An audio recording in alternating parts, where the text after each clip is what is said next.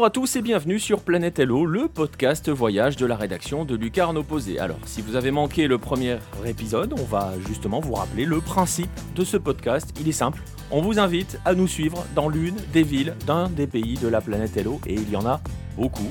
Et donc, pour cela, on va prendre le temps de se poser sur place, d'évoquer la culture locale, avant évidemment de s'intéresser à la façon dont on vit et dont on y vit le football. Vous l'aurez compris, l'heure est donc au voyage et après l'Amérique du Sud et Lima. On va changer de continent, vraiment pour le coup, pour ce deuxième épisode. On va se rendre à Cotonou, au Bénin, où l'on va évidemment nous rejoindre notre guide sur place, Pierre-Marie Gosselin, euh, regard tourné vers le golfe de Guinée. Salut PM, comment vas-tu? Bonjour Nico, bah écoute, ça va très bien. C'est un plaisir de te retrouver. Ça fait un petit moment que, que j'étais pas venu euh, participer au podcast de Lucarno Posé. Donc écoute, euh, je suis très heureux de participer à ce voyage à Cotonou. Ouais, bah écoute, c'est nous qui allons te suivre surtout, hein, parce que pour le coup, tu, tu es notre, notre guide, notre local de l'étape. Alors on va on va embarquer, on va prendre la direction, je le disais, hein, on va aller regarder du côté, euh, tourner nos regards du côté du golfe de Guinée. Et on va donc partir à la découverte euh, de Cotonou. Et bien, ce que je te propose, c'est euh, comme lors du premier numéro, on va commencer par présenter la ville du point de vue histoire, géographie, démographique. Voilà, lorsqu'on se le rend à Cotonou, PM, il faut s'attendre à quoi en termes de climat, de géographie et donc d'histoire et de démographie? Alors ben, déjà, quand on arrive à Cotonou, faut prendre un vol euh, soit depuis Paris, euh, Air France, euh, Royal Air Maroc, voire faire un petit détour par l'Afrique de l'Est avec Ethiopian Airlines ou Kenyan Airways. Bon, c'est parfois des voyages un petit peu longs et qui peuvent faire pas mal de détours pour finalement arriver à l'aéroport international Cardinal Bernardin Gantin, le nom d'un ancien cardinal de, de Cotonou qui, qui a une part importante dans l'histoire du pays, notamment dans dans sa démocratie. Donc écoute, Cotonou, le Bénin déjà c'est un petit pays, hein, euh, moins de 10 millions d'habitants ou autour de 10 millions d'habitants. On tu sais que les chiffres démographiques euh, sur l'Afrique sont pas forcément toujours euh, très précis. et, la capitale Cotonou, ben, alors voilà, officiellement, le dernier recensement que tu as, qui peut dater du, milieu des années 2010, on, est en dessous du million d'habitants, mais vu comment la, la ville grandit comme un champignon, comme la plupart des capitales africaines, pour moi, je pense qu'on est largement au-dessus du million. Puis, les villes commencent à se rapprocher les, unes des autres. Alors, on, sait, où commence l'agglomération, mais pas où est-ce qu'elle s'arrête. Donc, voilà. Donc, c'est une capitale euh, africaine un petit peu euh, classique hein, avec quelques infrastructures, pas forcément autant que dans les plus grandes capitales, euh, notamment francophones comme Abidjan ou, Dakar. Ou... Mais, mais, mais, voilà, on arrive quand même à retrouver un petit peu tous les services euh, qu'on a un petit peu dans notre euh, qu'on peut retrouver un peu partout, hein, euh, que ce soit en, France ou partout dans le monde. Niveau climat, ben, voilà, c'est du climat tropical. Cotonou, c'est au bord de la mer, donc il y a quand même une, petite brise marine souvent très sympa. Il y a plusieurs saisons, donc il faut choisir un petit peu le moment où on y va, parce que si on tombe en saison des pluies, ben forcément ça transforme un petit peu le voyage, qui devient tout devient un petit peu différent quand il pleut. La vie a tendance à, à s'arrêter entre guillemets. Euh, les routes sont rapidement inondées et tout ça, donc euh, voilà, c'est pas tout à fait la même chose. Puis il y a aussi une période qui est un peu fraîche, qu'on appelle l'armatan, avec euh, ce vent frais qui redescend du désert et qui ramène parfois du sable avec lui et des petites tempêtes, enfin avec un petit brouillard permanent, quoi, qui, est, qui peut surprendre parce que il, pas, on voit bien que c'est pas des nuages, mais quand même, on voit pas le ciel, quoi. du coup, tu, conseilles, tu, tu conseillerais quelle période pour y aller? Ah bah, c'est, ça dépend un petit peu ce qu'on veut chercher. Hein. Euh, toutes les, en fait, les, donc la plus grosse période, la plus grosse saison des pluies. Alors, euh, si ma mémoire me fait pas défaut, je crois que c'est euh, pour le mois de juin, juillet. Peut-être ça finit un peu en août. Donc après, là, c'est un petit peu plus sympa d'y aller après. Puis il y a de nouveau une petite saison des pluies qui arrive en octobre-novembre, je crois, novembre. Et, et c'est après cette saison des pluies de fin d'année qu'on a le, le début de l'armatan. L'armatan, c'est la période un peu plus fraîche. Et puis après, on, on, a, on rebascule sur une saison sèche qui continue, voilà, qui va continuer jusqu'à la, saison des pluies de, de l'été pour nous en, dans l'hémisphère nord. Du coup, euh, évidemment, euh, peut-être éviter un petit peu la saison des pluies. Voilà, encore que on peut quand même faire pas mal de choses. Hein. Les gens vivent malgré tout. Donc, euh, moi, j'y ai passé du temps, que ce soit en saison sèche, saison des pluies et tout. Bon, au final, on, s'accommode un peu de tout. De toute façon, on se met au rythme, rythme de la météo parce que c'est un petit peu ça qui dicte. Euh, comme euh, pas mal de pays, c'est encore euh, on vit avec l'heure du jour. Hein. a, alors bien sûr, il y a de la vie nocturne et tout ça, mais bon, le principal de l'activité a, lieu quand il fait jour. Et donc voilà, donc bon, on, s'accommode de tout. je, peux quand même essayer d'éviter vraiment, euh, si c'est pour aller y passer une semaine, euh, éviter d'aller y passer une semaine en saison des pluies. Mais sinon, à part ça, euh, si c'est pour y passer un petit peu plus de temps, surtout que là, dans cette période où on peut plus forcément trop voyager, ça peut être surtout des personnes qui vivent sur place. Donc eux, finalement, la météo n'importe pas autant. Et donc, du coup, euh, lorsqu'on est, euh, lorsqu'on arrive euh, à Cotonou, si tu peux, bah, on va continuer hein, l'aspect guide touristique avant de plonger hein, évidemment dans le fond. quels sont les lieux culturels ou touristiques ou pas d'ailleurs, hein, même si tu vois des, des, petits, des bons plans, on va dire, qu'il faut absolument visiter dans la ville ou, ou, dans les alentours. En fait, en gros, les endroits que tu conseilles absolument à voir sous peine d'avoir raté son voyage?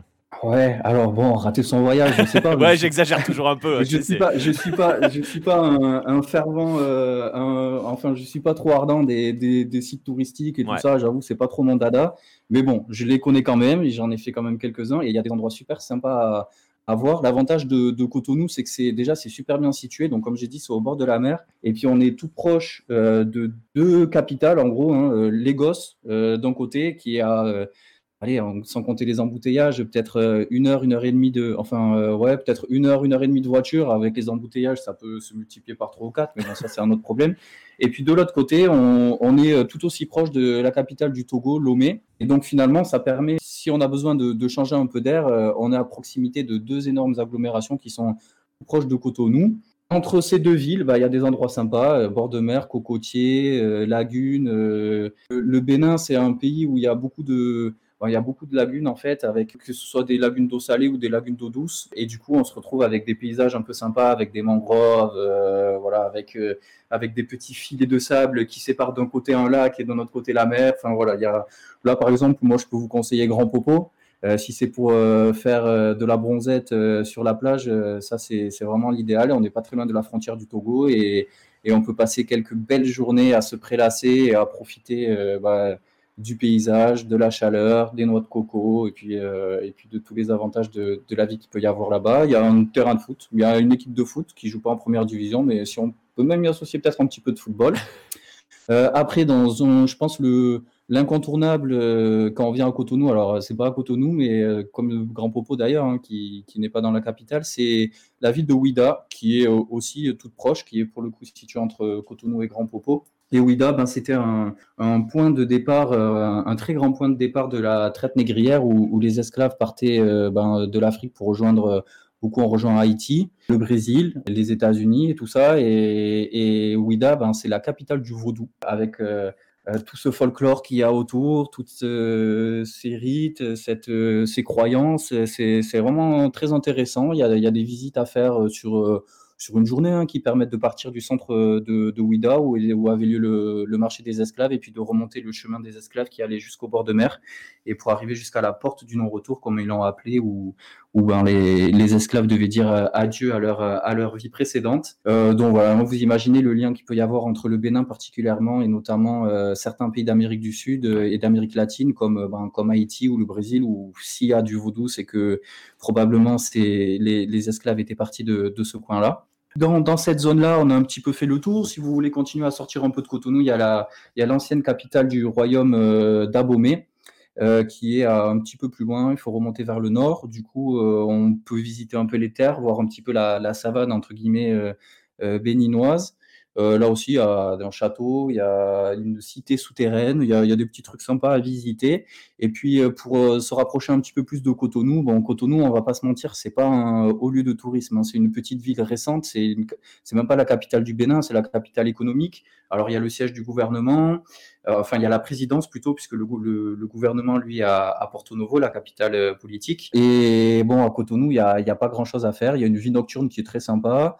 Euh, il y, a des, y a des plages, il y a des endroits où on peut venir se prélasser. Et surtout, à côté, il y a la cité euh, lacustre de Ganvier. Alors, c'est, une, c'est carrément un petit village qui est sur pilotis, au milieu, euh, voilà, sur une, installé sur une lagune, où ce sont justement des, des, gens qui étaient voués à l'esclavage, qui ont fui et qui ont réussi à se cacher en vivant comme ça sur les eaux. Et euh, il y a tout un, tout un mode de vie qui, qui s'est développé, qui s'est perpétué, qui existe encore aujourd'hui. On, on, peut aller visiter en barque, se promener. C'est, c'est Venise sur pilotis, quoi. C'est, euh, c'est assez, euh, c'est assez bah, des paysans pour le coup. Voilà. Donc après ça, c'est vraiment le, je pense de par rapport à tous les autres endroits que je vous ai cités avant, c'est le plus proche de Cotonou. C'est celui où vous pouvez aller passer une après-midi sans problème. Et puis, euh, puis voilà, sinon, euh, vraiment, c'est pas non plus un haut lieu du tourisme. Il y a quelques bâtiments un peu anciens, mais bon, c'est pas non plus. Euh, voilà, Ouais, mais c'était si, pas. si on voit, c'est voilà, comme tu l'expliques, si on se déplace un petit peu quand même, il y a moyen de, Enfin, tu vois, tout ah, ce que tu viens d'évoquer, euh, entre se prélasser sur la plage, remonter un peu le cours de l'histoire, euh, et faire aussi quand même, hein, parce qu'on reste, on est au Bénin, on reste en Afrique, faire une vraie plongée dans, dans, dans, dans le continent africain, il y a quand même de, une extrême richesse de choses à découvrir hein, dans, dans, la région quand même. Hein. Ouais, exactement. Puis voilà, comme j'ai dit, Cotonou, l'avantage de Cotonou, c'est que c'est un, Enfin, c'est la, c'est la capitale. Non, je, fais cette erreur de dire la capitale, mais c'est la plus grande ville de ce tout petit pays. Et, voilà, comme je vous ai dit, vous êtes à une heure et demie de Lomé, la capitale du Togo, et à une heure et demie de Lagos, la capitale du Nigeria. Donc c'est quand même vraiment une proximité. On, on, est vraiment sur une bande. J'ai pas le j'ai pas le chiffre exact en tête, mais je pense qu'il y a 150 km entre la frontière euh, entre la frontière du Togo et la frontière du Nigeria. C'est vraiment euh, c'est des broutilles quoi. Hein, pour euh, pour nous qui sommes habitués en, France ou en Amérique du Sud à des distances énormes, là là vous pouvez louer une moto et, et, faire faire la route dans la journée. D'ailleurs, ben, en parlant de moto, il y a un truc qui est aussi assez sympa à faire. Il y a le long du littoral, donc en en partant de Cotonou, en allant jusqu'à euh, en, direction du Togo donc et, de Lomé, il y a une route qui longe, euh, enfin une route, une piste plutôt. Il y a certains endroits peut-être sont goudronnés, mais il y a une piste qui s'appelle la route des pêches et, qui longe en, fait la, mer et voilà, c'est super sympa. Vous avez tous les petits villages de pêcheurs qui sont sur le chemin, euh, cocotiers, sable, voilà vous pouvez vous, vous, vous, projeter un peu euh, dans le Paris-Dakar avec votre moto, là, dans le sable, en train d'essayer de se sortir des ornières et compagnie. Ça, ça, peut, être, ça peut être aussi un, un, petit truc sympa à faire euh, quand on se rend au Bénin et à Cotonou. Alors on le voit, hein, il y a donc, je le disais à l'instant, une extrême richesse de choses à faire, une extrême quantité de choses à faire. On est vraiment sur un point d'entrée, hein, on le disait à l'instant, un point d'entrée euh, vraiment sur l'Afrique. Voilà, on a vu sur la partie euh, touristique, historique, etc., etc. Vous voyez déjà que vous allez être déjà bien occupé quand vous allez débarquer à Cotonou. Euh, l'emploi du temps commence à être déjà bien chargé, mais maintenant on va s'intéresser aussi au football parce qu'on est aussi là pour ça. Cotonou, en on va commencer par une parenthèse, hein, parce que Cotonou, je pense que ça parle déjà aux amateurs de football à travers ce que l'on appelle les accords de Cotonou. Donc on va faire une petite parenthèse par rapport à ces accords-là, peut-être rappeler un petit peu ce que c'est, PM. Et euh, je crois qu'il y a une histoire de négociation en cours quant à leur prolongation, hein, c'est ça?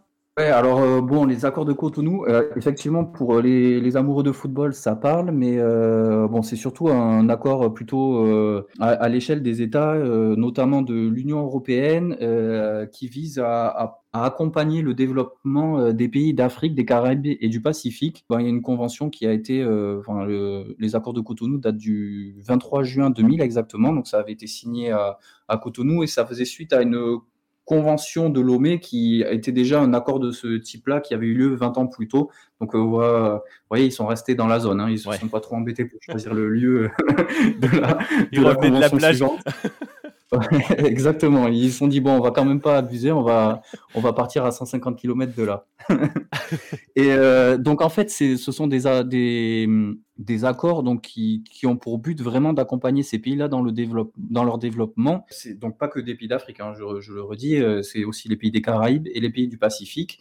Et euh, notamment pour le football, ben, ça a induit que les, joueurs n'étaient pas considérés comme des ressortissants. Étrangers au même titre qu'un joueur sud-américain, par exemple, et qui pouvait rentrer dans le contingent des joueurs euh, ben, euh, européens. Et euh, effectivement, les négociations étaient prévues, je crois, pour la fin d'année dernière, et parce que c'était des accords donc de 20 ans, donc de 2000 à 2020, vous voyez qu'on a déjà dépassé la date, mais à cause de la situation du Covid, ça a été repoussé, et donc logiquement, on devrait en savoir assez plus sur le début d'année 2021. Mais je pense que si ça devait avoir une impact vraiment forte en termes de, enfin sur, sur ce qui est de la problématique du football et notamment de la, donc de la reconnaissance du statut des, des joueurs, euh, je pense pas que ça aurait que ça ait réellement d'incident, sinon on en aurait, je pense qu'on en aurait déjà entendu parler. Ouais, s'il y avait un risque, s'il y avait un risque qu'il soit euh, qui ne soit pas prolongé, euh, je pense que ça commencerait à faire bouger beaucoup, notamment, euh, il faut le dire, hein, notamment au niveau de la Ligue 1 et de la Ligue 2, où euh, il y a beaucoup, indépendamment des binationaux, on a aussi des partenariats, on en reparlera un autre jour, hein, il y a des partenariats entre certains clubs français et, des, clubs, et des, académies africaines, justement pour faire venir des joueurs qui ne sont pas considérés, tu disais, comme extracom. C'est clair que si ces accords-là venaient à sauter, ça changerait beaucoup de choses quand même. Hein. évidemment, on entendrait parler, je pense. Ouais, ça changerait beaucoup de choses, comme tu l'as dit en France, mais pas que, hein, parce qu'il y en a également beaucoup en Espagne. Euh, euh, en Italie maintenant aussi, avec euh, de plus en plus de, de joueurs, notamment africains. il y en a aussi beaucoup en Angleterre. Et déjà qu'en Angleterre, c'est assez compliqué pour eux d'avoir euh, d'avoir les papiers, alors on enfin d'avoir leur permis de travail. Alors j'imagine que ça peut ça pourrait compliquer encore plus les choses, quoi. Donc et puis c'est vrai que ces accords de Cotonou, parce que je, en même temps en parlant, je me rends compte que j'ai dit un peu une bêtise. C'est vrai que le, du coup la Grande-Bretagne ne rentrera plus dedans, n'y rentrait pas déjà complètement, puisque les joueurs avaient besoin de, de permis de travail que tu n'avais pas besoin si tu jouais en France ou en Espagne ou en Belgique, par exemple. Donc c'est vrai que ça servait de tremplin et on a vu parfois des, transferts de joueurs qui ont capoté parce qu'ils n'ont pas eu ce permis de travail. Je pense notamment aux joueurs sud-africains, là récemment, euh, Persitao, qui jouait en Belgique et qui a signé à Everton, mais qui n'a pas obtenu de permis parce que euh, le, il, faut, il fallait pour ça qu'il ait une victoire continentale avec son équipe nationale ce qu'il n'a pas eu. Il n'a pas gagné la Coupe du Monde, il n'a pas gagné la Cannes avec l'Afrique du Sud. Il a pourtant un beau palmarès, il a gagné la Ligue des Champions euh, africaine et tout ça, mais ça n'a pas suffi pour lui faire obtenir. Euh, je pense à un autre joueur, je crois, euh, nigérian, Onikuru, qui joue maintenant à Monaco, qui jouait aussi en Belgique et qui n'avait pas eu son permis de travail pour ces mêmes raisons-là, parce qu'il n'avait pas une carrière internationale suffisamment euh, importante. Et je me souviens aussi que quand c'était le, tour de Sadio Mané, il y avait aussi quelques, euh, ben, euh, quelques petites histoires. Finalement, ça s'était arrangé comme il faut pour lui, mais ça avait été assez compliqué. Quoi. Ouais, exactement. donc voilà, on, verra. Hein. On, va, on suivra l'actualité de cela. On verra hein, justement si on arrive sur ce qui pourrait être hein, sans Galvo Delmo, si jamais ça venait à, être abrogé ou s'il n'y avait pas de prolongation de ces accords-là, ça pourrait changer la face de bien des championnats européens et aussi euh, par effet domino du football africain, parce qu'il faut le dire, hein, ça aide aussi pas mal de footballeurs à, ouvrir, ça leur ouvre des portes, hein, clairement. Ah, complètement. Je pense que, enfin, si le nombre de, si le, il rentre dans le statut des extra-communautaires euh, et qu'il n'y a plus que, alors je, je, pas dire, je sais plus, 5 places par, euh, je crois que c'est équipe. 5. Donc, euh, ah bon, ah ben, ici, ils sont en concurrence avec les Brésiliens, les, Argentins, les Sud-Américains, etc. Ça laissera évidemment beaucoup moins de place. Et là, c'est à leur avantage. C'est vrai que c'est surtout les Africains qui en profitent. On n'a pas non plus une vague de joueurs caribéens ou, ou, du Pacifique qui sont arrivés, mais voilà. Bon. non, non, mais on suivra, on suivra. Bref, voilà. Enfin, on va, on va, on va revenir. Enfin, on va revenir on va y aller surtout. On va aller sur les terrains. Euh, on, est donc, euh, on est donc toujours à Cotonou. Et eh bien justement sur les terrains, on va parler du football local. Est-ce que tu peux nous présenter, euh, voilà, les grands clubs de la ville, leurs spécificités s'ils en ont une et donc leur importance dans l'histoire de la ville, mais aussi dans l'histoire du football béninois Alors, ouais, alors l'histoire du, football béninois, elle est, elle est quand même assez, elle est quand même assez récente. Euh, ça date euh, plutôt du, plus ou moins du tour de l'indépendance, donc euh, autour des années 50. Et, en fait, le, football a été d'abord structuré à, l'échelle des clubs, enfin avec des, des clubs classiques, voilà, qui pouvaient représenter une ville, un quartier, une association, enfin peu importe. Et avec l'arrivée du président Mathieu Kérékou, en fait, qui était un président aux idées marxistes, lui, il a voulu réorganiser le football avec une notion de territorialité qui fait que, ben, en fait, les équipes représentaient une région. avant ça, le football n'était pas non plus le. Voilà, c'est pas le Bénin n'est pas le, le pays le plus passionné de football en Afrique, je le conçois. Euh, les gens y jouent, etc. Mais c'est vrai qu'à l'époque, c'était pas non plus euh, ce qui faisait, euh, qui faisait se déplacer les gens, etc. Ce qui, passionnait, comme ça peut, le, ça peut être le cas dans d'autres pays, même en Afrique. Et du coup, ben, cette passion, elle s'est davantage développée au moment où ces clubs territoriaux sont apparus.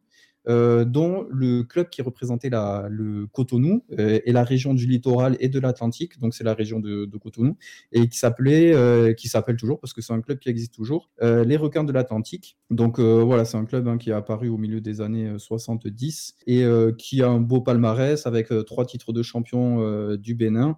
notamment quand c'était les belles années et c'était l'équipe qui, bah voilà, qui faisait les, les, belles épopées, que ce soit dans les dans les coupes continentales ou dans les coupes sous-régionales. Un petit peu à l'époque, ils organisaient aussi des compétitions entre les pays d'Afrique de l'Ouest, enfin entre les clubs d'Afrique de l'Ouest et tout ça. Euh, notamment, bah, on a eu l'occasion, enfin, je, conseille hein, tous ceux que ça intéresse à, à lire dans le, dans le, magazine, euh, je crois, numéro 11 ou numéro 12, euh, où, on, où, on, en parle un petit peu. On refait euh, au travers de l'histoire du, du, stade de l'amitié de Cotonou, on, on, remonte un petit peu le temps du, du, football béninois et on parle un petit peu de, de toutes ces épopées-là. Donc, ce qui est pour l'équipe de Cotonou, vraiment celle, s'il y en a une qui résonne de par son, son, passif et son histoire, c'est les requins de l'Atlantique. Et notamment, ils offraient un, un, derby assez chaud et qui, qui euh, remplissait le stade à l'époque contre le, voisin justement de la capitale, euh, ben, de la vraie capitale hein, pour le coup, Porto Novo, euh, qui étaient les Dragons de l'Ouémé. Et donc Porto Novo qui est situé entre Cotonou et la frontière du Nigeria, donc vous imaginez seulement quelques dizaines de kilomètres.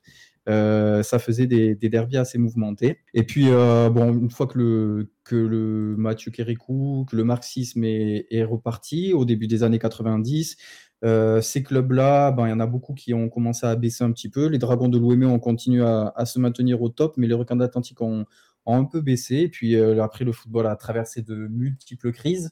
Et euh, finalement, ben, c'est plein de petits clubs qui sont apparus à Cotonou, puisque voilà, hein, Cotonou, c'est la plus grande ville. Donc forcément, c'est là où il y a énormément de clubs. Mais ce sont pour la plupart des clubs jeunes qui n'ont pas forcément beaucoup d'histoires qui se sont créées, ont disparu, etc.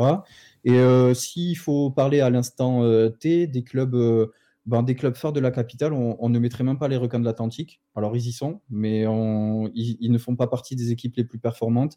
Il faut plutôt se mettre du côté des équipes corporatistes, donc qui appartiennent à des, à des institutions. Et là, on a l'équipe du port autonome, la SPAC, on a euh, l'équipe euh, de la compagnie pétrolière, la Sonacop, et il y a aussi une équipe euh, tout récemment, hein, qui a quelques années, qui est bien montée, qui est l'équipe des étudiants ESAE.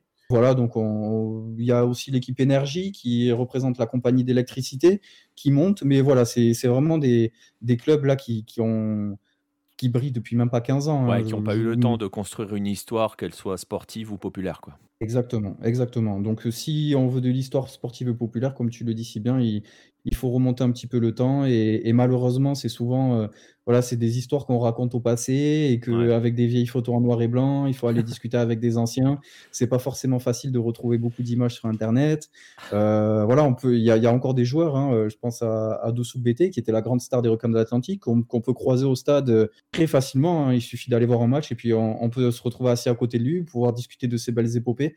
Mais voilà, c'est plus quelque chose qui appartient aux livres d'histoire qu'aux journaux d'actualité en fait. C'est l'éternel, euh, c'est euh, l'éternel, c'est un débat qu'on a souvent hein, euh, au sein avec avec toi et avec Farouk hein, sur l'histoire de la de la mémoire africaine, hein, qui est une mémoire orale, malheureusement, heureusement et malheureusement, et c'est aussi toute la difficulté de la chose pour transmettre cette, cette, cette longue histoire. Ah, c'est clair. Ben, euh, donc, pour revenir sur la, sur le, l'article que j'avais écrit dans le magazine pour présenter le stade de l'amitié de, de Cotonou, dont on aura l'occasion de parler un peu plus tard, euh, ça a été un travail euh, de longue haleine, beaucoup de demandes d'informations, mais aussi de vérification pour être sûr que les informations que j'ai reçues étaient bonnes et que ça n'a pas été transformé euh, voilà, par la personne qui me l'a dit ou par depuis qu'il a entendu, il s'est passé, je sais pas, il s'est passé du temps, donc peut-être que l'histoire euh, s'est un peu modifiée. Mais c'est pas évident de, retrouver ne serait-ce que les résultats des matchs parfois, euh, les compositions des équipes, j'en parle même pas, c'est ça peut être un calvaire. et pourtant, on, je peux, là, là, je peux parler de matchs du milieu des années 90 ou du début des années 90, donc c'est pas dans le temps, c'est pas si loin. Bon, 30 ans, ça peut paraître loin, ça peut faire beaucoup pour certains, mais euh, dans l'histoire, c'était comme tu dis, c'était hier, et malgré cela, euh, on a beaucoup de mal à trouver euh, des, infos, donc ouais, ça fait partie du problème que qu'on peut retrouver notamment dans le football béninois, parce qu'il y a des footballs en Afrique où quand même malgré tout on arrive à avoir de bonnes choses. Hein, et puis on, peut tomber sur des personnes telles que Farou, par exemple, qui sont des, archivistes, qui, qui contribuent à, mais qui galèrent, hein. créer, hein, ça c'est clair, qui galère, mais qui, qui contribue à, créer ce patrimoine-là qui restera. Et euh, c'est vrai que pour le Bénin, par contre, ça a été un peu plus délicat. Euh, il doit y avoir des Farouk béninois, mais il faut le trouver. Bah, on va passer une annonce, on va en profiter avec, ce, avec cette émission. Hein. si vous êtes euh, si vous êtes le Farouk béninois, contactez-nous parce que clairement, ça, voilà, c'est, franchement, hein, c'est, ce qui nous intéresse. Je sais que c'est une des obsessions hein, de, de Farouk, notre, notre expert, euh, on va dire, Afrique du Nord, hein, pour, euh, au sens un peu plus large, mais c'est vrai que c'est une de ses obsessions, hein, cette chasse aux archives euh, et cette construction d'archives, surtout, plus que cette chasse aux archives. Mais bon, voilà, c'est un, c'est un autre débat. Donc tu disais, on va revenir, on va se recentrer un petit peu. Qu'est-ce qu'on part en, On part en sucette dans cette émission, c'est incroyable. Mais c'est pas grave. Tu le disais, hein, on a, tu nous as parlé des clubs récents, des clubs un petit peu plus anciens, un petit peu plus historiques. Et justement, on, va, on va finir par peut-être s'y tourner un petit peu. si tu dois retenir une ou deux grandes histoires footballistiques qui ont véritablement marqué la ville. Elles vont être, je pense, tu le laisses entendre déjà, hein, euh, associé au stade, euh, dont tu parles évidemment, dans le, effectivement, dans le, magazine. Si tu dois retenir une ou deux grandes histoires footballistiques qui ont marqué la ville, tu, choisirais lesquelles ou laquelle? C'est assez compliqué parce que c'est n'est pas une réponse aussi évidente que ça. Alors, euh, je pense que si on, s'adresse à des anciens, il y en a qui vont dire que voilà, une des épopées des requins, des requins de l'Atlantique ont, pu sauver les foules, que ce soit pour un titre de champion ou pour aller jusqu'à une finale de coupe régionale ouest-africaine, parce qu'il y a aussi les oppositions, les équipes qu'on rencontre, etc. Quand on rencontre euh, une équipe de Côte d'Ivoire ou du Nigeria, ça a toujours une saveur un peu particulière et, forcément qu'à cette époque-là, ça. Euh, ben, ça a dû faire beaucoup de bruit. Mais encore une fois, alors dans mon travail de recherche, quand je regarde que le stade était plein et puis que je vois une photo de, de la, des équipes, enfin une photo des équipes avant le coup d'envoi et que je vois derrière les tribunes vides, qui est-ce qu'on croit? Est-ce que le stade était plein? Donc c'est pas évident de, de, de, vraiment dire. Alors euh, bien sûr, il y a des gens qui m'ont dit oui, euh, quand c'était euh, les requins contre les dragons, le stade il était plein dès le matin, c'était n'importe quoi. Enfin, il y avait des convois qui venaient de, de Porto Novo pour avec les supporters des dragons qui venaient rejoindre le stade aussi, etc. Mais bon voilà, ça c'est des histoires que j'ai entendues mais que je peux pas non plus dont je peux pas confirmer la véracité. Donc voilà, j'imagine qu'il y en a eu des belles. Euh, notamment euh, des requins. Mais euh, sinon, pour vivre des, des, épopées de foot qui ont vraiment fait vibrer tout Cotonou, il faut plutôt se, se, partir du côté de la sélection et des écureuils. Là aussi, c'est assez récent parce que les écureuils, ils n'ont pas non plus une histoire incroyable. Ils n'ont pas remporté la canne, ils n'ont pas participé quelques fois à la canne. Ils ont, ils sont arrivés en phase finale pour la première fois lors de la dernière édition. Euh, et, en fait, c'est ces moments-là qui, qui, font vibrer tout. Alors pour le coup, tout Cotonou, mais c'est tout le pays qui vive parce que forcément, c'est l'équipe nationale. Mais comme ça se passe à Cotonou, ben euh, voilà, il y a eu la victoire euh, contre l'Algérie. il y a eu des victoires contre le Ghana, il y a eu des victoires contre le Togo récemment qui font que ben voilà tout Cotonou fait la fête. C'est des, des, épopées un peu récentes. Il y a pas, je peux pas vraiment mettre. Ça peut être un match en fait. Ça peut être, ça peut même pas être forcément une épopée ça peut être qu'un match. Voilà, le dernier match contre l'Algérie, là, euh, avec la pluie, dont justement je compte euh, l'histoire euh, dans le magazine. la ben, fameuse histoire de la pluie. la fameuse histoire de la pluie, c'est un, un, match qui restera dans les annales, c'est évident. Sur le moment, ça a été vécu comme un moment historique, ça c'est clair. Est-ce qu'on peut considérer comme une épopée? Je sais pas. Mais on, arrive quand même à, retrouver de, grands moments de football et, surtout autour de la sélection en fait. Ouais, et donc du coup, euh, on, va, on, va, on va enchaîner là-dessus. Et par rapport à ce match-là hein, dont, tu, dont tu parles, évidemment, effectivement, dans le, dans, dans le magazine, tu vois, ça va être euh, typiquement le genre de, de transmission orale qui va se faire derrière, même si maintenant, il y a aussi cette transmission écrite, euh, notamment via ton article, mais pas que. je pense que j'imagine que voilà, et maintenant, il y a une vraie capacité. Puis ce match-là, on peut le voir. Donc, euh, c'est une autre époque, on peut le voir et le revoir. Donc, euh, voilà, on a changé de temps. Mais bon, voilà, donc on l'a vu. On a vu un petit peu le panorama euh, global de la ville. On voit que ce qui fait véritablement vibrer Cotonou, hein, c'est de se retrouver surtout derrière la sélection. Voilà, on va se, on va se réenfiler le costume du touriste et du touriste footballistique, football, footballistique. Pardon. Quand je débarque à Cotonou, du coup, tu me conseilles quoi? Il faut que je me rende où pour, euh, voilà, pour vivre un petit peu une expérience footballistique euh, dans la ville? Alors, bon, si on continue sur ce qu'on vient de dire, il va falloir choisir la date de son voyage. Voilà, c'est ça. Parce que si on veut pouvoir vivre un moment, euh, voilà, un moment extraordinaire comme il y a pu avoir lors du Bénin-Algérie, il faut attendre la sélection. Ouais, je me suis permis de revenir. C'était le 16 octobre 2018 euh, en, partant faire un petit tour sur Google. Donc voilà, il faut choisir les matchs de la sélection, des matchs où actuellement il y a de l'enjeu, repérer le classement, est-ce qu'ils sont en position de toujours se qualifier, etc., etc.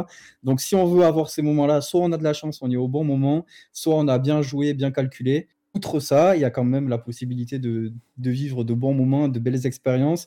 Alors, ce ne sera pas dans des stades de 40 000 places qui seront remplis, mais euh, il y aura malgré tout, enfin, il peut y avoir quand même euh, plein de très belles choses. Et voilà, mais c'est sûr que si c'est pour vivre des ambiances survoltées dans les stades euh, avec des supporters qui, qui chantent façon Inchas, Barras Bravas ou, Ultra ou tout ça, bon, ben, c'est pas à Cotonou et, et, et, de manière un peu plus générale, c'est rarement en Afrique qu'on va retrouver ça, hormis bien sûr le Maghreb et, et l'Égypte. Voilà, parce que du coup, en rentrant un petit peu plus dans le détail, donc comme j'ai dit, les clubs euh, sont assez jeunes, n'ont pas forcément de base de supporters.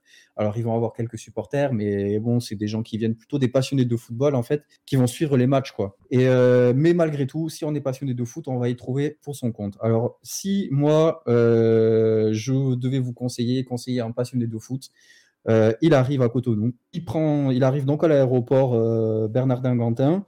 Euh, il va prendre un taxi moto parce que en sortant bien sûr de l'aéroport, parce que s'il prend le, taxi qu'on lui propose directement euh, quand on sort du terminal, euh, là c'est l'arnaque assurée. Prenez votre valise, marchez un petit peu, rejoignez la route principale et là vous allez avoir toute une multitude de taxis moto qui vont, venir se, porter à votre niveau et vous proposer de, de, vous, de vous amener où vous souhaitez dans la ville. Et là vous allez pouvoir, vous avez deux options. Vous avez l'option Stade de l'Amitié donc euh, le grand stade de Cotonou, le stade avec la pelouse gazonnée. Alors il est actuellement en rénovation, mais la rénovation est bientôt terminée, euh, sous réserve bien sûr euh, de l'impact de la crise du Covid sur, sur le chantier, mais normalement quand même ça devrait quand même pas tarder à, à réouvrir parce que c'était prévu pour le printemps 2021. Donc vous avez l'option stade de l'amitié, ou vous avez l'option euh, stade René Pleven à Akpakpa. Donc euh, l'un vous fait partir à gauche, l'autre vous fait partir à droite, vous, euh, dans deux directions opposées. Mais l'avantage, c'est qu'en arrivant là-bas, vous allez avoir, que vous soyez au stade de l'amitié ou au stade René Pleven, une ardoise avec la liste des matchs, le programme de la semaine,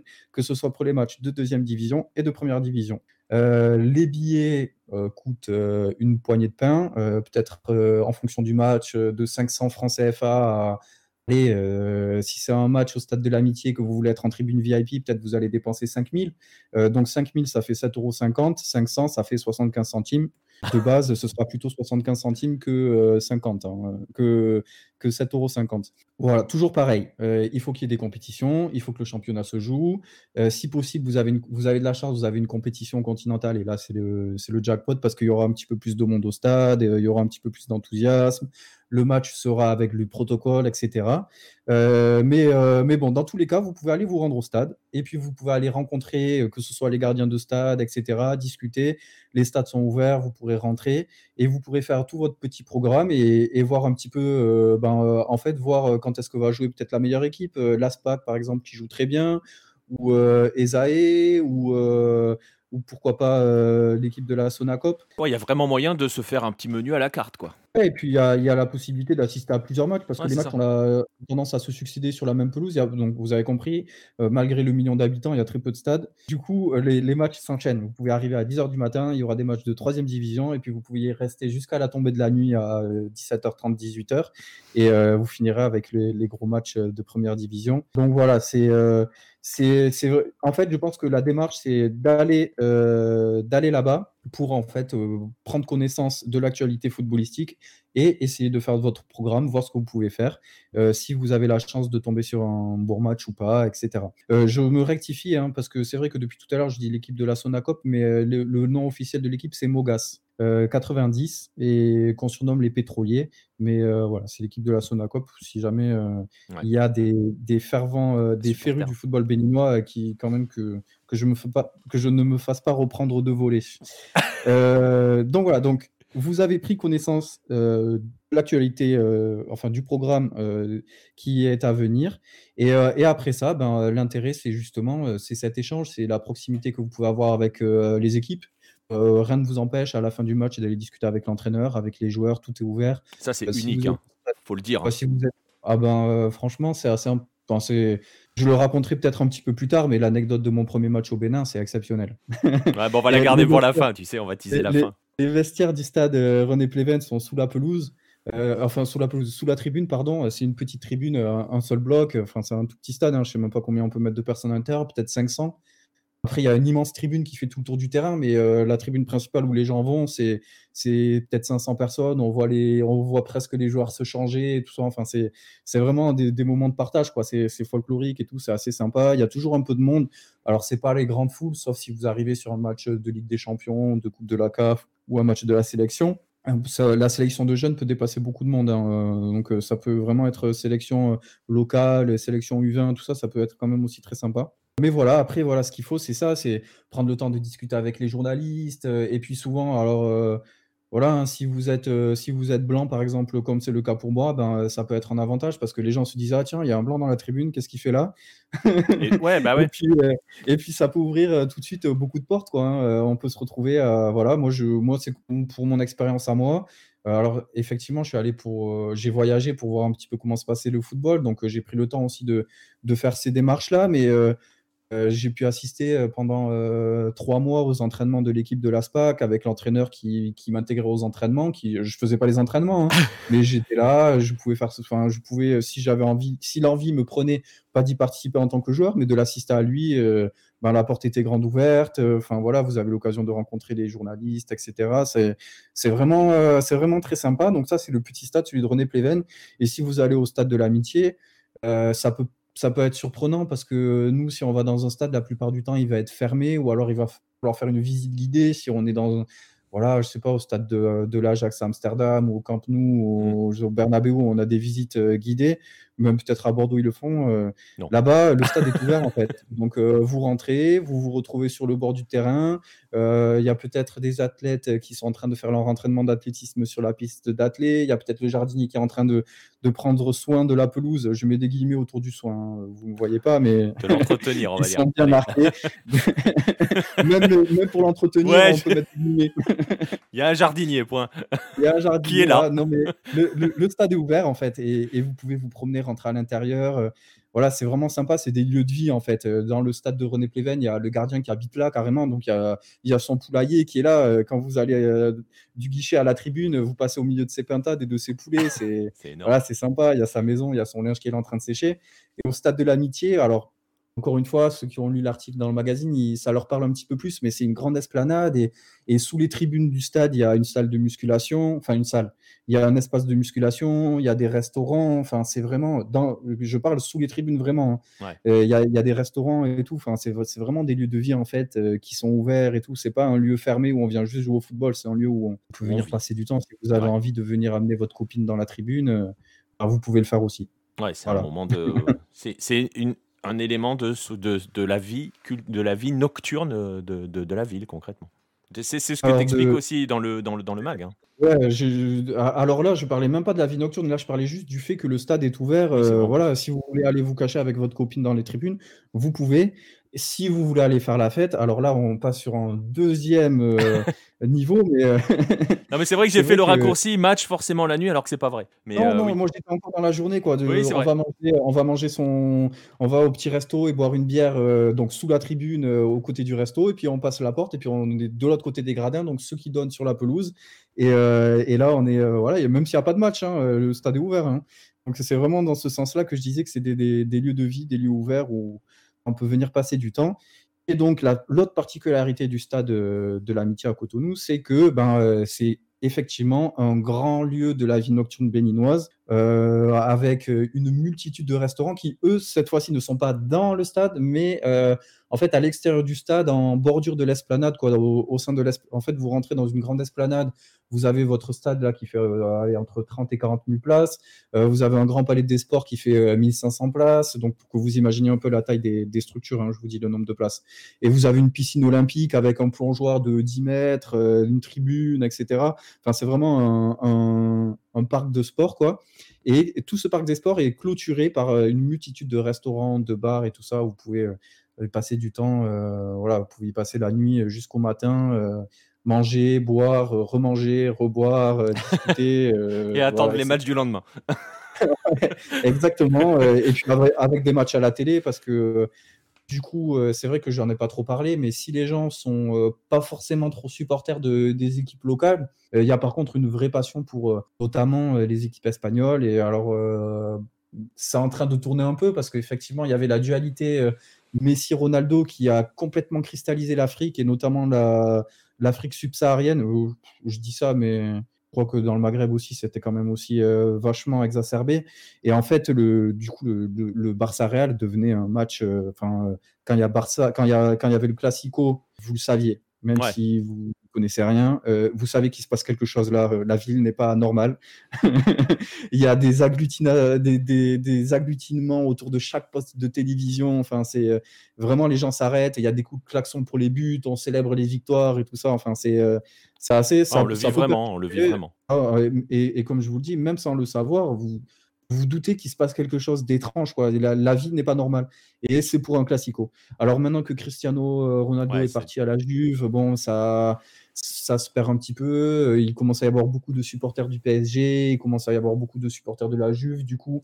Et euh, cette dualité qui est en train de, de, s'estomper un petit peu fait que ben, euh, ce folklore-là autour du Classico, euh, ben, lui aussi disparaît un petit peu.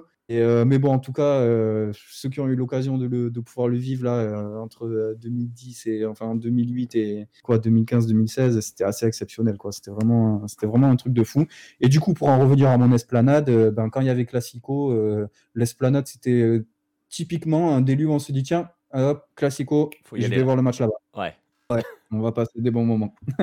ah bah c'est clair. Donc voilà. Bah, en plus, en plus voilà. Et tu vois, donc du coup avec avec avec l'esplanade, hein, tu nous as aussi un petit peu fait la transition avec, euh, avec euh, les jours de match. Enfin, voilà, on l'a vu, hein, le programme, vous l'établissez quand vous arrivez sur place. Après, vous faites votre menu à la carte. En gros, concrètement, si je dois résumer, vous traînez dans les coins et, euh, vous allez prendre du plaisir. Hein, concrètement, vous, vous traînez autour des stades et il y a un moment où forcément où vous allez, vous allez vivre un petit plaisir footballistique. Hein. exactement, avec toujours pareil, ce petit coup d'œil sur le calendrier, parce que les équipes béninoises participent aux compétitions africaines, aux compétitions continentales. Donc, s'il y a match de Ligue des Champions ou de Coupe de la CAF, il peut y en avoir peut-être que deux ou que quatre dans l'année. Hein. C'est des événements assez rares, hein. mais ça, voilà, ça peut valoir le coup.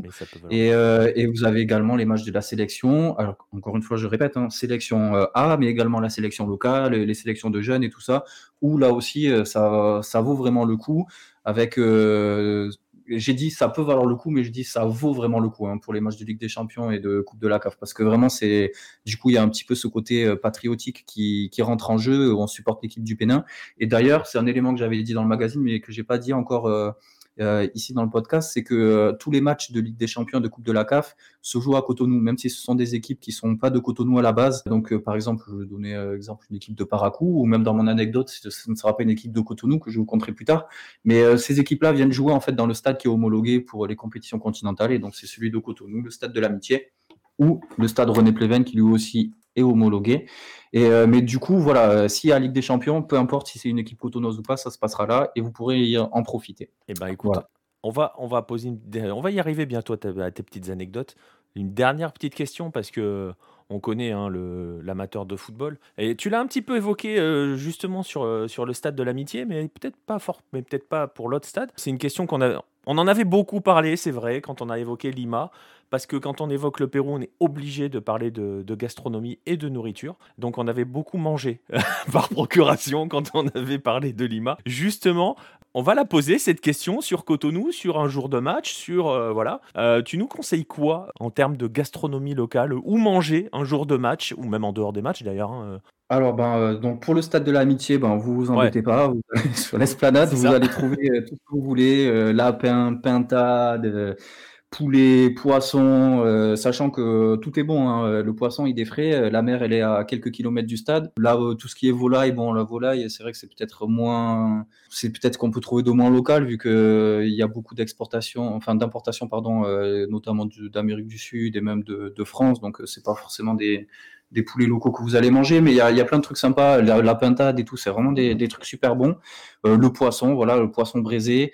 Euh, alors, quand même, je vais donner des petits, des petits tuyaux parce que ouais. bon, on est là pour ça. Hein. Eh ben oui, je vais quand même donner des petits tuyaux. Donc, si vous vous rendez au stade de l'amitié de Cotonou, eux, c'est l'heure de manger ou pas, s'il n'y a pas d'heure pour manger. Vous allez à la piscine vous rentrez dans la piscine, la piscine olympique hein, dont je vous parlais, vous rentrez dedans. Ça peut paraître surprenant, mais bataillez pas, faites ce que je dis, vous rentrez dedans et là vous allez trouver une petite dibiterie sénégalaise. Euh, donc la dibiterie c'est une façon de cuire la viande, c'est la viande de mouton qui est euh, cuite, épicée, tout ça là, qui est très bon. On vous amène ça des petits morceaux coupés, vous prenez avec vos cure-dents. Euh, franchement ça vaut le coup, sans trop vous embêter, sans prendre trop de risques. Vous serez bien installé, assis, vous serez dans un cadre assez sympa, il y aura de la musique. juste à côté il y a une, une demoiselle qui viendra vous proposer des boissons, etc. Donc vous allez passer un bon moment. Donc, euh, la dibiterie sénégalaise à l'intérieur de la piscine. Ça, c'est si vous êtes au stade de l'amitié.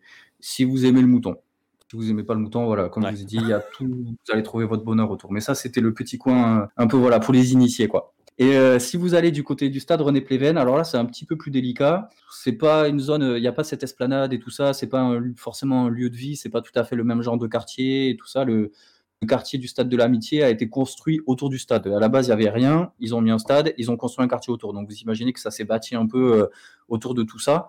Alors que du côté de René Pléven, on est dans un quartier un peu plus historique de Cotonou, beaucoup plus ancien. Euh, donc le stade, il fait partie du, décor, mais il en fait seulement partie. Quoi. Il n'est pas au, centre. Bon, là, pour trouver à manger, euh, il y a un maquis un petit peu sympa juste en face du stade. Là, vous avez un petit parking. Euh, donc, si vous sortez du stade à votre gauche, là, vous avez un coin où vous allez pouvoir manger de la viande grillée. Alors, ce sera pas la même technique de cuisson, mais euh, bon, là après, euh, c'est pas mon préféré. Je vais, mon préféré, il était dans un endroit de Cotonou. Là, faut être encore un peu plus initié, puis c'est loin du stade. Mais vous pouvez manger. en fait, il y a une tradition de la cuisson de la viande, notamment du nord du Nigeria, avec la région, les, le peuple des Hausa, pour être très précis, pour ceux qui ont, qui ont envie d'avoir d'augmenter leur culture générale, donc qui, ont, qui sont des peuples de, traditionnellement des peuples de nomades euh, avec beaucoup d'élevage et tout ça, et qui, ont, qui font cuire la viande euh, très longtemps à petit feu, des cuissons à basse température, avec notamment des gigots. Alors c'est pas de l'agneau, hein, c'est du gigot de mouton. Hein, mais, euh, mais c'est vraiment super bon en fait. Et puis les, les gens, ils, ils, vous préparent ça. C'est peut-être pas très aguicheur comme ça euh, au premier abord, mais c'est le meilleur truc que vous allez manger en fait. Et puis vous demandez la quantité de viande que vous voulez en essayant de ne pas vous faire arnaquer. Alors si possible, soit demander à quelqu'un de vous accompagner ou de vous dire euh, quelle quantité vous devez avoir parce que les gens quand même ont, tendance à arnaquer facilement les, touristes. Et en fait, et, et, donc on va vous couper cette viande de mouton là cuite à basse température vous servir avec un peu de piment, vous avez la bière en accompagnement, et puis vous allez vous régaler, euh, et vous avez besoin de rien de plus. Euh, vous en aurez pour aller, euh, si vous êtes vraiment gourmand, que vous allez prendre un bon tiers du gigot, vous allez en avoir pour aller 4,50 euros. Si vous comptez des bières, plusieurs bières, vous en aurez pour 7, 7 euros. Quoi. Et voilà, avec, un petit peu, avec un petit peu d'aloco. L'aloco, c'est la banane plantain free c'est parfait, c'est nickel. Mais euh, par contre, c'est pas dans le stade, c'est euh, un peu à l'extérieur du stade, donc il faut le prévoir, soit avant le match, soit après le match. Pour ce qui est de la de manger à l'intérieur du stade, euh, et là je reviens même, ça concerne aussi le stade de l'amitié, c'est pas c'est pas aussi développé que ça en fait par rapport à d'autres pays. vous allez trouver des gens qui vont plutôt vous vendre des petits trucs, soit des beignets, soit des arachides ou des trucs comme ça qui se promènent dans la tribune en fait et, et qui vous le qui vous les proposent, mais c'est pas c'est pas, c'est pas une, spécialité. non, voilà, c'est pas de la gastronomie. si vous voulez vous régaler, ce sera avant le match ou après le match. Et, euh, puis d'ailleurs, j'ai oublié de dire, mais euh, sur l'esplanade, vous allez pouvoir trouver de la grenouille, de l'escargot, tout ça. Hein. ça fait partie des, des nombreux mets qui, qui, sont à disposition au stade de l'amitié. Voilà. Et euh, tu me permets juste de rebondir parce que c'est vrai que j'ai parlé du prix des places et que c'était très facile. Vous allez payer entre 500 francs, 5000 francs, blablabla. ça, c'est pour le championnat. Il faut quand même mettre un petit point pour, euh, pour si vous voulez voir un match de la sélection, c'est quand même plus compliqué. Ça s'anticipe ou pas? Et si ça s'anticipe pas, ça, ça, veut dire que vous allez partir au stade très tôt pour faire la queue. alors, plus ça va, plus ça a tendance à être de mieux en mieux organisé. Et maintenant, vous allez voir une file d'attente et puis vous vous mettez à la queue de la file et puis vous attendez votre tour. Le jour du match le jour du match, ouais, le matin. Si vous, si vous anticipez, vous allez essayer de vous renseigner sur les points de vente des billets. Il y en a. En allant au stade, demandant au gardien, il vous dira où est-ce que vous pourrez les acheter. Et sinon, euh, ça, m'est arrivé, hein, euh, les mecs qui vendent les billets comme ça à la sauvette, euh, c'est des agglutinements de personnes, c'est les vendeurs officiels, attention, hein, je dis à la sauvette, mais c'est les vendeurs officiels. Hein. Et puis c'est tout le monde qui est en train de dire, moi, moi, qui tend son billet, qui essaye de, qui, d'avoir sa place. Ça, moi, je me suis déjà, je suis déjà allé voir un match et reparti sans, enfin, je suis déjà parti pour voir un match et reparti sans avoir vu le match, parce que j'ai pas réussi à avoir mon billet. Donc là, c'est un petit peu plus compliqué. Si c'est de la, de la sélection, anticipée et renseignez-vous en allant au stade euh, quelques jours avant ou la veille où est-ce que vous pouvez acheter des places. Je pense que ça va vous rassurer et ça peut, ça peut en dissuader beaucoup de voir cet attroupement de personnes devant l'entrée euh, du stade et, et ça peut faire un peu peur. Mais en fait, euh, bon, si vous avez votre billet, vous vous faufilez entre les amassements de personnes ou, ou les files d'attente et puis vous, vous passez les contrôles, etc. Et, et vous vous retrouvez dans le stade. C'est vrai que du coup, je rebondis hein, pour dire ça craint pas du tout. Hein. Vous pouvez aller au stade euh, sans crainte, euh, pas besoin de se coudre les poches, euh, de mettre le porte-monnaie dans les chaussettes. alors c'est sûr, vous n'allez pas non plus vous promener avec le passeport qui dépasse de la poche arrière et une ah, liasse de billets qui sort de la poche avant de la chemise. Hein. Ah, tu peux. Soyez pas, non plus, soyez pas non suicidaire ou fou, mais ça craint pas. Très, très sincèrement, ça craint pas. je vous conseille évidemment d'aller dans les tribunes les plus populaires, les places sont les moins chères, mais vous allez avoir le plus d'ambiance. Vous serez au soleil, prenez une casquette et des lunettes de soleil. Euh, si vous voulez aller dans la tribune euh, entre guillemets VIP, alors évidemment euh, vous serez mieux assis, etc.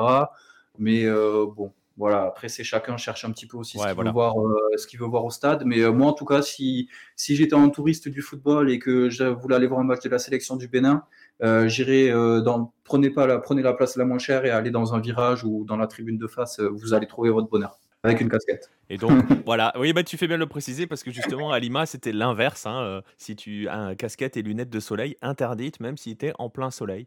Euh, donc voilà, là, vous avez le droit, vous pouvez vivre votre expérience comme vous le voulez. Et eh ben écoute, on va clore cette visite. Justement, on va y arriver à ton expérience personnelle, à tes petits conseils euh, aussi, hein, peut-être. Toi qui es allé sur place, quelle a été ton expérience la plus marquante ou de manière générale, voilà, si tu veux nous faire un petit peu un récit de ton, de ton parcours à toi euh, sur place, de ce que tu y as vécu en termes de football? Ouais, alors, euh, bon, j'ai réfléchi à cette question hein, depuis un moment, donc j'ai cherché quelle anecdote j'allais pouvoir sortir, hein, tu t'en doutes bien. Euh, donc, quand même, j'ai vécu comme des moments extraordinaires. Donc, comme je vous ai dit, euh, voilà, hein, les portes s'ouvrent facilement quand il est question de football, les gens sont assez ouverts, et puis on n'est pas dans, on n'est pas dans une organisation, voilà, comme ça pouvait être le cas dans le, précédent épisode à Lima, où les clubs sont, sont archi bien structurés. comme je vous ai dit, vous pouvez aller discuter avec l'entraîneur à la fin du match, il sera ravi de vous répondre et, de discuter avec vous. Hein. Mais il faut faire la démarche et il faut avoir le entre guillemets un petit peu l'audace de d'aller à l'encontre des gens. Voilà, c'est pas forcément les gens qui vont venir vers vous, mais c'est vous qui allez vers les gens. Et moi, ben, au final, je me suis retrouvé à commenter un match pour la télévision nationale, un Bénin Tanzanie. Euh, la, la, la, cabine de commentateurs, euh, c'était une table posée au milieu du chemin d'une entrée parce que euh, justement dans les rénovations qu'il y a actuellement, c'était notamment les, les cabines de presse qui sont tout en haut de la tribune sous le toit. Et, et, donc pour le confort des commentateurs, c'était mieux d'être là plus proche de la pelouse que sous le toit dans des trucs qui sont pas en très très bon état et tout ça, où finalement ça, résonne, euh, ça résonne un peu et tout. Donc euh, voilà, commenter le match là, euh, face au terrain avec une table, une table, je sais pas, une table d'école quoi. Enfin, vous imaginez un truc posé à l'arrache avec les deux écrans. Enfin, même pas, il y en avait peut-être qu'un. et les deux commentateurs, enfin, c'était un, un, truc assez génial. Et ouais, ça, ça, m'a, ça, ça faisait partie des super bons trucs. Sinon, moi, j'ai eu, l'occasion d'accompagner les gamins au stade. Alors, on a gagné des compétitions, on a gagné un tournoi international sur la pelouse du stade de l'amitié. Enfin, voilà, des, des bons moments au stade de l'amitié ou que ce soit René Pleven. Moi, j'en ai des, ça se compte euh, par dizaines. Euh, enfin, j'ai, vécu des, des, des, grands moments là-bas. Ça a été, je le considère un peu comme, même, comme mes maisons. Hein. Enfin, si, si, vous allez avec moi à Cotonou, euh, on va pas trop s'embarrasser. Hein. on va rentrer comme si c'était chez nous. Hein. Il n'y a pas de, il a pas de souci. Mais du coup, je vais en venir à mon anecdote parce que c'est l'anecdote en fait de mon premier match. Donc, je venais d'arriver à Cotonou avec cette idée de, voir un petit peu comment ça se passe le football. Donc, euh, j'ai rien inventé. Hein. Ce que je vous ai dit, c'est ce que j'ai fait. Hein. Je l'ai mis en pratique. Euh, premier jour, j'arrive, je m'habitue un peu à l'humidité parce que c'est vrai que j'ai dit que le climat il était un peu tropical, mais du coup, il y a, on ressent cette humidité un peu sur la peau. Il faut, il faut le temps de s'habituer.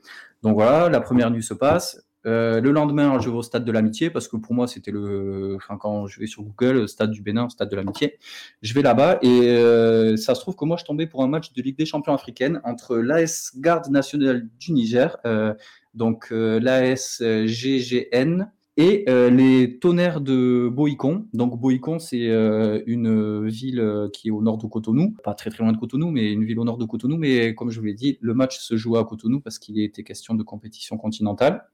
Donc en arrivant au stade de l'amitié, c'était l'équipe du Niger qui s'entraînait.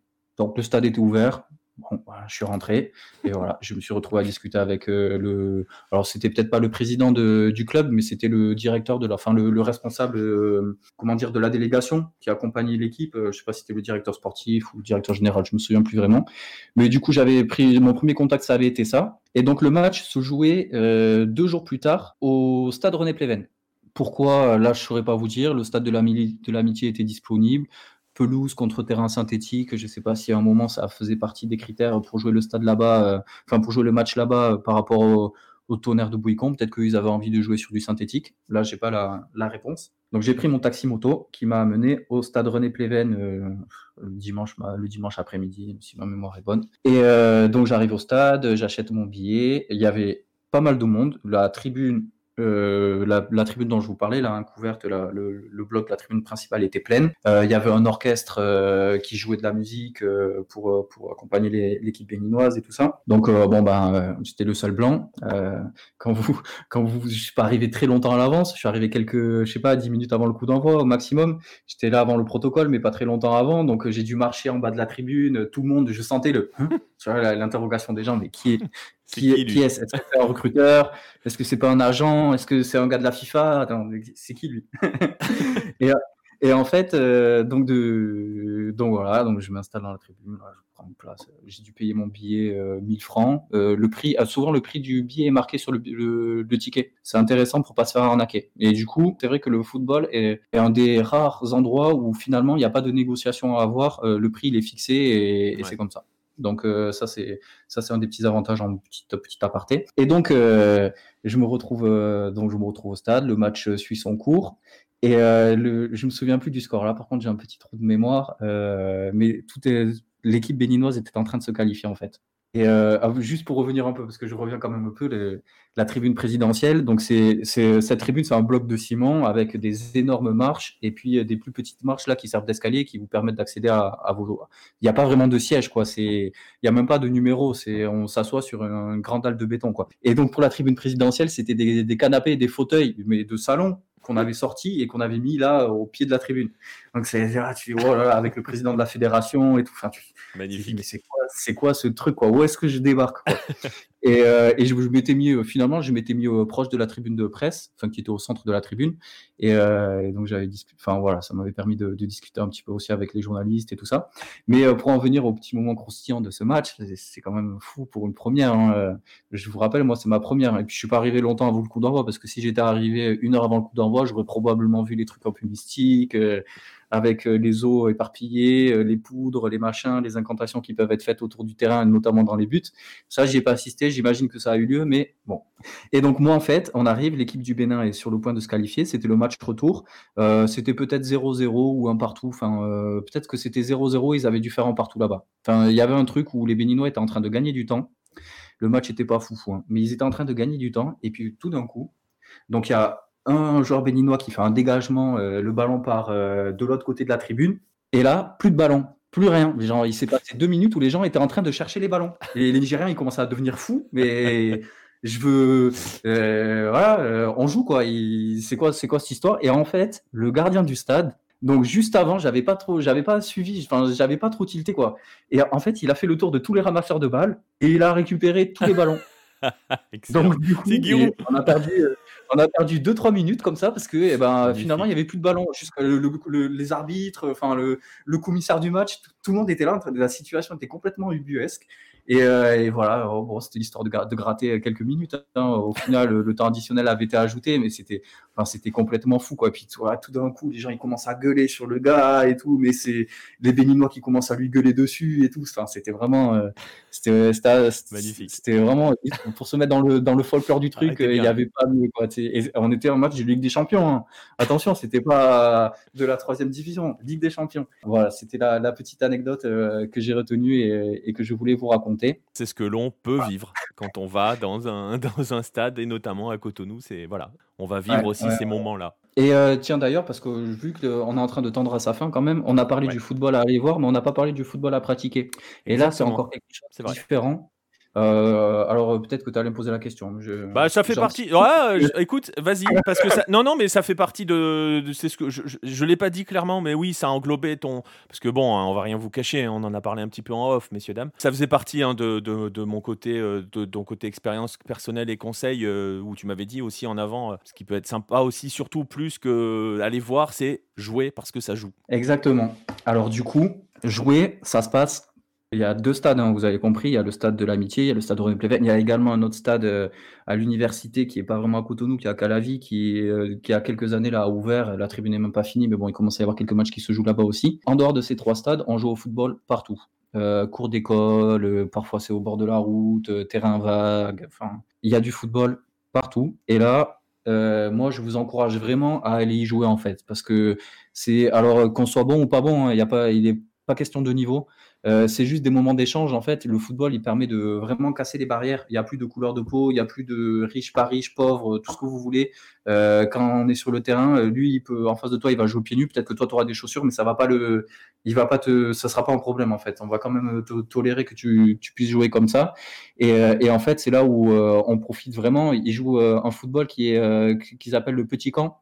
C'est avec des petits buts, mais quand je dis des petits buts, c'est pas des buts de handball, hein. c'est vraiment des, petits buts qui font euh, alors, je suis en train d'essayer de le visualiser face à moi. Peut-être un mètre, allez, euh, un mètre de, même pas, pas tout à, peut-être aller un mètre de large et, et 80 cm d'eau, un truc comme ça. Euh, ça peut être, euh, peut-être que nous, on, on a plus l'habitude de voir ça pour les entraînements où, où on fait des passes, on essaye de, de marquer les passes justement dans ce genre de petits buts là pour travailler notre précision. Et ben là-bas, ça sert de, ça sert de but en fait. Et donc c'est sur des petits terrains. en fonction de la taille du terrain, on va jouer un nombre de joueurs plus ou moins important. mais en fait, ça rend un football très accessible. Il n'y a pas beaucoup de buts parce que souvent, il y a en plus il y a quelqu'un qui se met gardien dedans. Euh, mais euh, vous imaginez un gardien dans un but de 1 mètre de large. Hein, et encore, je dis 1 mètre, mais euh, peut-être c'est plus petit que ça. Ah, c'est comme dans les cours d'école. C'est plus petit, ouais, c'est un peu ça. Et, et, en fait, l'avantage, c'est que vous pouvez jouer avec des enfants, vous pouvez jouer avec des grands, vous pouvez jouer avec des mecs qui sont très forts, vous pouvez. Enfin, c'est tout est ouvert quoi. si vous avez un peu de niveau, moi je vous encourage à aller jouer, à aller prospecter une équipe de deuxième, troisième division. Vous allez pouvoir jouer le championnat national. Enfin, c'est quand même ça peut être une expérience assez intéressante. Euh, euh, voilà, je sais pas hein, si parmi euh, les auditeurs là, il y en a qui sont des expatriés ou qui sont des futurs expatriés, que ce soit dans une ONG ou autre, peu importe, hein, des VIE, ce que vous voulez. si vous avez du temps, tergiversez pas. ok, il y a du football de quartier, du football de rue, c'est super, c'est vraiment cool, mais n'ayez pas peur d'aller demander à une équipe de troisième division de deuxième division de participer à un entraînement. On ne sait jamais si vous avez le niveau pouvez jouer le championnat la semaine suivante hein, ou deux semaines après. quoi. Et puis, qui sait, peut-être la première division. Hein. moi, mon niveau à moi, il ne me permet pas, mais euh, c'est pas c'est pas interdit, c'est pas impossible. Il y a toujours euh, ce côté un petit peu euh, nouveauté qui vient de l'extérieur, qui peut attirer, qui peut intéresser un, un, président. Alors je dis pas que vous allez gagner de l'argent hein, parce que les joueurs sont payés à la prime de match. Euh, souvent la prime de match, ça dépend des équipes, mais les meilleures équipes, ça va être du 15 000, 20 000. ça fait 30 euros. Hein.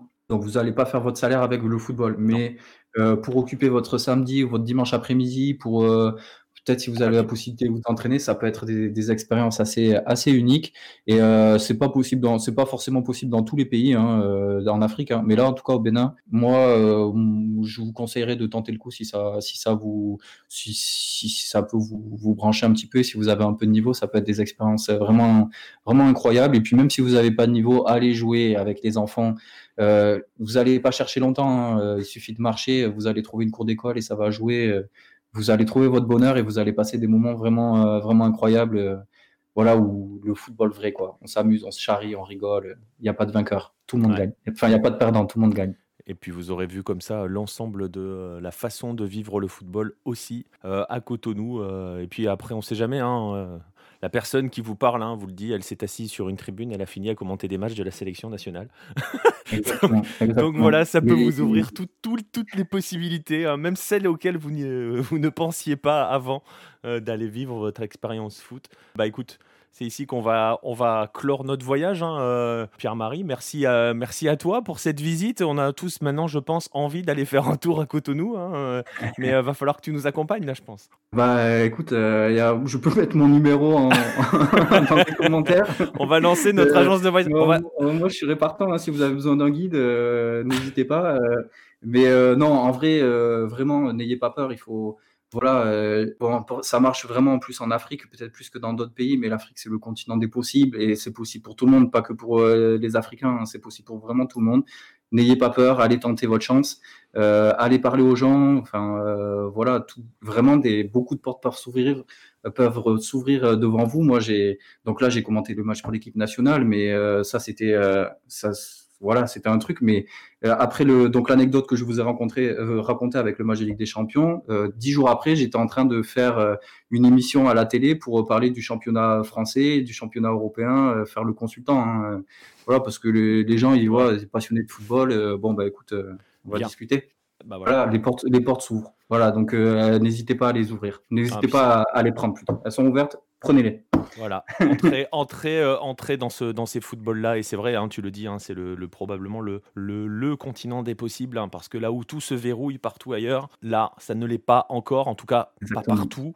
Il y a encore des endroits où ça n'est pas complètement verrouillé, donc vous pouvez vraiment vivre toutes les expériences footballistiques possibles, quelles qu'elles soient, qu'elles soient avec des objectifs ou même sans objectifs. Vous pouvez juste vivre votre football. Voilà. Écoute, merci à, merci à toi, PM1, pour la visite. Bah, écoute, c'est moi, qui, moi qui te remercie, qui vous remercie parce que ouais, ça, ça me fait plaisir. Ça faisait longtemps et, et, je suis content d'avoir pu, euh, d'avoir pu reparler un petit peu de football africain. Ouais, ouais, bah écoute, on te, on te retrouvera très très vite. Il n'y a, y a aucun souci euh, là-dessus. Hein. tu le sais, hein, tu voilà, hein on va pas dévoiler le off, mais voilà, tu le sais, tu sais où, tu sais où nous trouver, et puis on sait où te trouver. Ouais, et puis les prochains voyages seront encore un peu différents, donc vous, vous allez voir, c'est. Exactement. C'est ça aussi le, charme du football africain, c'est qu'il est, d'un pays à un autre, il, est complètement différent. Exactement, c'est sa richesse. Voilà, écoutez, on va vous laisser ici. Euh, on va vous faire revenir malheureusement sur Terre, hein, quitter euh, le Cotonou qu'on était en train de vous présenter, le Bénin qu'on vous présentait. Vous allez revenir à la réalité, désolé. Hein. on va vous laisser quand même en nous encourageant à nous suivre sur les différents réseaux sociaux, Twitter, Facebook, Instagram, à venir interagir avec nous sur ceci. Oui, n'ayez pas peur, interagissez avec nous. On vient de vous parler d'interaction, faites-le.